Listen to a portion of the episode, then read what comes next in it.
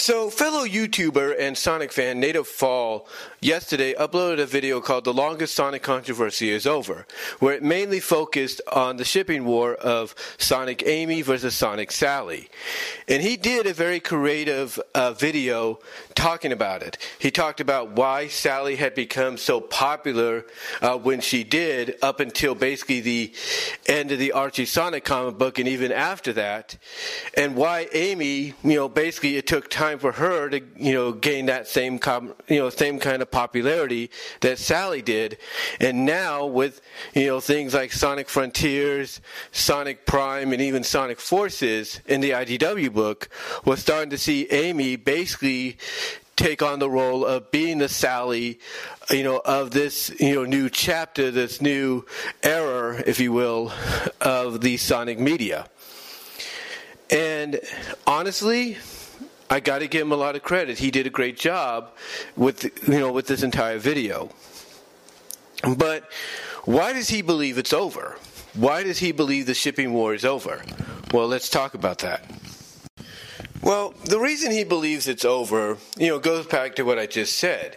You know, Amy, it lately in different recent Sonic media has really changed. Now, he did touch upon the same thing that the PJ show touched upon when he did his character analysis video on Amy, and that was the fact that in the 2010s, yes, Amy was portrayed in a way that was not very flattering, and that is indeed true. But you have to understand that it all depends on who's writing the you know writing the stories for the games, just like it all depends on who's writing the stories for the comic. Now, Native Fall did bring up a few things comic wise that, you know, everybody has pretty much talked about and given their two cents on. One of them, of course, being the infamous slap moment in Sonic issue 134 or the Archie Sonic book.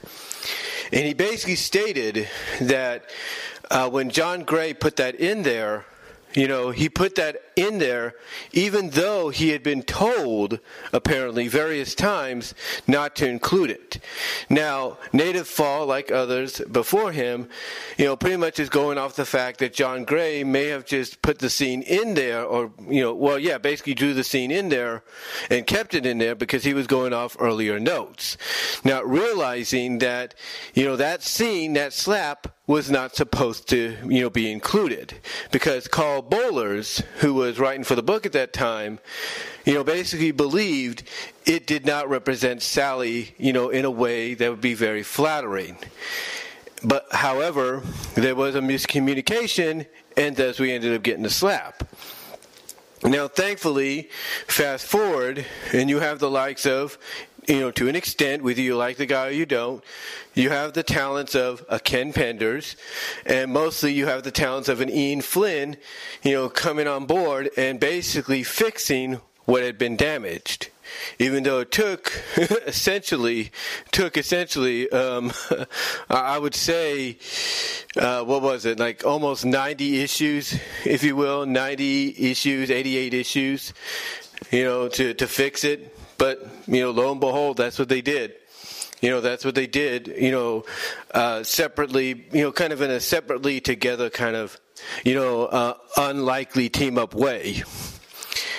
But yeah, he did mention about the slap and how basically the miscommunication, you know, between both the artist Jon Gray and Karl Bollers caused the slap to stay in there when it wasn't supposed to. Now, you know, after that, he does touch upon the fact that, you know, even the Mobius years later story, which, whether or not you look at it, is, you know, alternate dimension, possibly canon, who knows, does depict the fact that, you know, Sonic and Sally do get married and have kids. And again, this all basically ties into the fact that this is the reason why the Son Sally fan base, believe it or not, from watching this video, he basically said, uh, pointed out, was a lot stronger than the Sonamy one. However, he did, like I said, he did give credit where it was due. He did give credit where it was due because, as I mentioned, and he mentioned later on, Amy would have a change of character thanks to whoever was writing the stories for the games, and mostly who was ever writing for, you know, other, you know, Sonic media like the IDW comics, which are written by E. Van Stanley, Elijah Baker, uh, Ian Flynn, and others as well as things like Sonic Boom, Sonic Prime, excuse me, and even the games Forces and Frontiers. Now, one thing he didn't touch upon, just like with the PG show didn't touch upon, was we kind of started to see that a little bit, you know, in the Archie books. Yeah, we did. Because believe it or not, when um, 222 came around, there was that moment in there where Amy basically came to the aid of Sonic and Sally and said, Go on, enjoy your date. And even though she was questioned by a Patreon or a customer of, Hey, wait a minute, aren't you the girl that's always obsessing over Sonic or something like that? Or always says, you're, You know, you're Sonic's girl. Amy's response, as I've mentioned before, is very mature. She basically said, Look, Yes, I believe, because she still believes it, that her and Sonic will end up together. But all that really matters to her is Sonic's happiness. And if being with Sally makes him happy, then so be it. Now, she also showed a whole lot of maturity later on uh, during the Mecha Sally World Tour 2 uh, Death Egg Mark II arc when she, Sonic, and Tails went after the Death Egg to try to retrieve Sally. You know, she didn't, you know, she didn't basically, you know, back up you know, not back up, but she didn't, you know, just go there because she wanted to be side by side with Sonic to prove she's the better option or anything. She went there to help save a friend. And that that right there was a great sign that she had come a long way as a character in the book. Yes, she had moments here and there, but they were very minuscule uh, in the overall story her main purpose for being there was to help get her friend Sally back. And they even had a moment where Sally, Mecha Sally, would confront Amy, and basically they would have a discussion. And Mecha Sally would basically say, Hey, by taking me out, it would open the door for you to be with Sonic or something like that, trying to mess with her mind. And Amy basically had to deny it. She had to say, No, that's not true. That's not why, you know, I want to fight. That's not why I'm here. That's not why I want to try to save you and all that, or why I'm fighting you to try to save you. You know, that that to me again a very is a very mature answer. Even though Sally, under Eggman's influence as Mecha Sally, was trying to mess with Amy's emotions to try to get Amy to admit that she's only there because of Sonic and she wants to prove to Sonic, "Hey, I'm your girl." But Amy's answer was a mature one, of saying that's not true. And what's even more, you know, more of an example too is 247 when Silver comes around and basically states, you know, who he know who he finally has figured out that the you know that the traitor is and reveals that it's Sally. You know, Amy, along with Sonic, is ready to you know whoop this guy's butt. You know, and the first thing that comes out of her mouth, mouth after he says that is, "How dare you?" And she even defends Sally by saying, when, you know, Silver does kind of explain his actions and everything, you know, Amy even defends Sally by going along along the lines of saying, "But she would never betray us. She was never a traitor. She would never do this." Only to kind of basically agree that because of the robotization situation she went through, it made her into an unwilling one.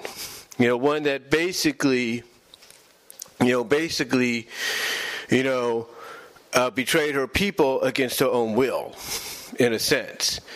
But yeah, that's another example there. Another good example is the soft retcon reboot of the comic after uh, Worlds Collide. Um, when we see the redesigned Sally, and we see Amy, and they're acting like they've been best buds for the longest time. You know, the sister, you know, the you know, sister fisting, if you will, or bro fisting each other, and all that. It, it's a completely different Amy. And to me, that's what you know set the foundation for the Amy we saw in ID, or we're seeing, I should say, in IDW, and the Amy we see in Frontiers and Forces. I think that's what helped kind of lay the foundation because Ian Flynn believe it or not, not only helped out with Frontier story wise, but I think he also had a little bit of a, you know, role in writing the story, or at least, you know, kind of uh, supervising the story or going over the story for, you know, for Sonic Forces, in my opinion. And it all started with, you know, the later portion, you know, basically the final chapter, if you will, of the Archie Sonic run, you know, and Amy's portrayal there. And that's basically why Native Fall feels that this, you know, war is over. Because basically everybody's getting what they want, no matter how you look at it. You know, he points at the fact that, yeah, Sally's had her time in the sun, and to a lot of fans, she still has her time in the sun. And a lot of people look at Amy and say, now it's her turn. And point out that even the, the games like Frontiers and Forces and the cartoons like Boom and Prime and the IDW comics are kind of showing that she has taken on the mantle of Sally because she has become the Sally of the group. He even referenced in the video several videos that kind of ask whether or not if Amy is just the IDW answer to Sally, and all they did was input Sally's personality, you know, and hybrid it together uh, with Amy's, which is still a good question to this day. But overall, the story, overall the video, I, like I said, I think Native Fall did a great job. Very humorous, very whimsical, and I highly recommend checking it out. But honestly, do I think the shipping war is over? That, to me, in my opinion, is still up for debate. I mean, like he said at the end of his video, there's still some, you know, people that go back and forth as to why one's better than the other, and that's fine. You know, that's that's their opinion, that's their business. But honestly, like I said, I think it's still up for debate because if there is still talk of trying to get Sally and Bunny and, and Rotor and Antoine and Lupe and you know Dulcie into the into this IDW book somehow, some way in the near future, then honestly, I think the war might, you know, kind of start to percolate just a bit, you know, when that happens, because who knows how Ian Flynn will write or e. Van Stanley will write the interactions between Sonic and Sally meeting for the first time um, in the IDW book, or even reuniting for the first time in the IDW book. Um, you know, when it happens, you know, we'll have to wait and see when that, if and when that moment occurs. But what do you guys think? Have any of you seen Native Falls video? I will put it here at the end of this one so you guys can check it out. But again, I think it's up for debate whether or not it's over. Again, if, like I said, if the if Ian Flynn is able to get the characters in there, you know, and he has Sonic interact with Sally, reuniting with her after so long and having a story to explain why they know each other and all that, or even meeting for the first time, I could tell you that that may percolate the uh, remaining embers, if you will, the remaining burning embers to start to kind of ignite just a bit, and you might see the war kind of start to percolate or rear its ugly head once more, depending on how Sally and her friends are brought in and how her interaction with Sonic goes off. You know, so let me know what your guys' thoughts are comment down below. Again, I will provide the video. I'll provide the video in the upper right hand corner or the bottom left hand corner uh, at the end of this one, so you guys can check it out. And until next time, guys, I will talk to you all later. But give me your thoughts. Love to hear from each and every one of you on this.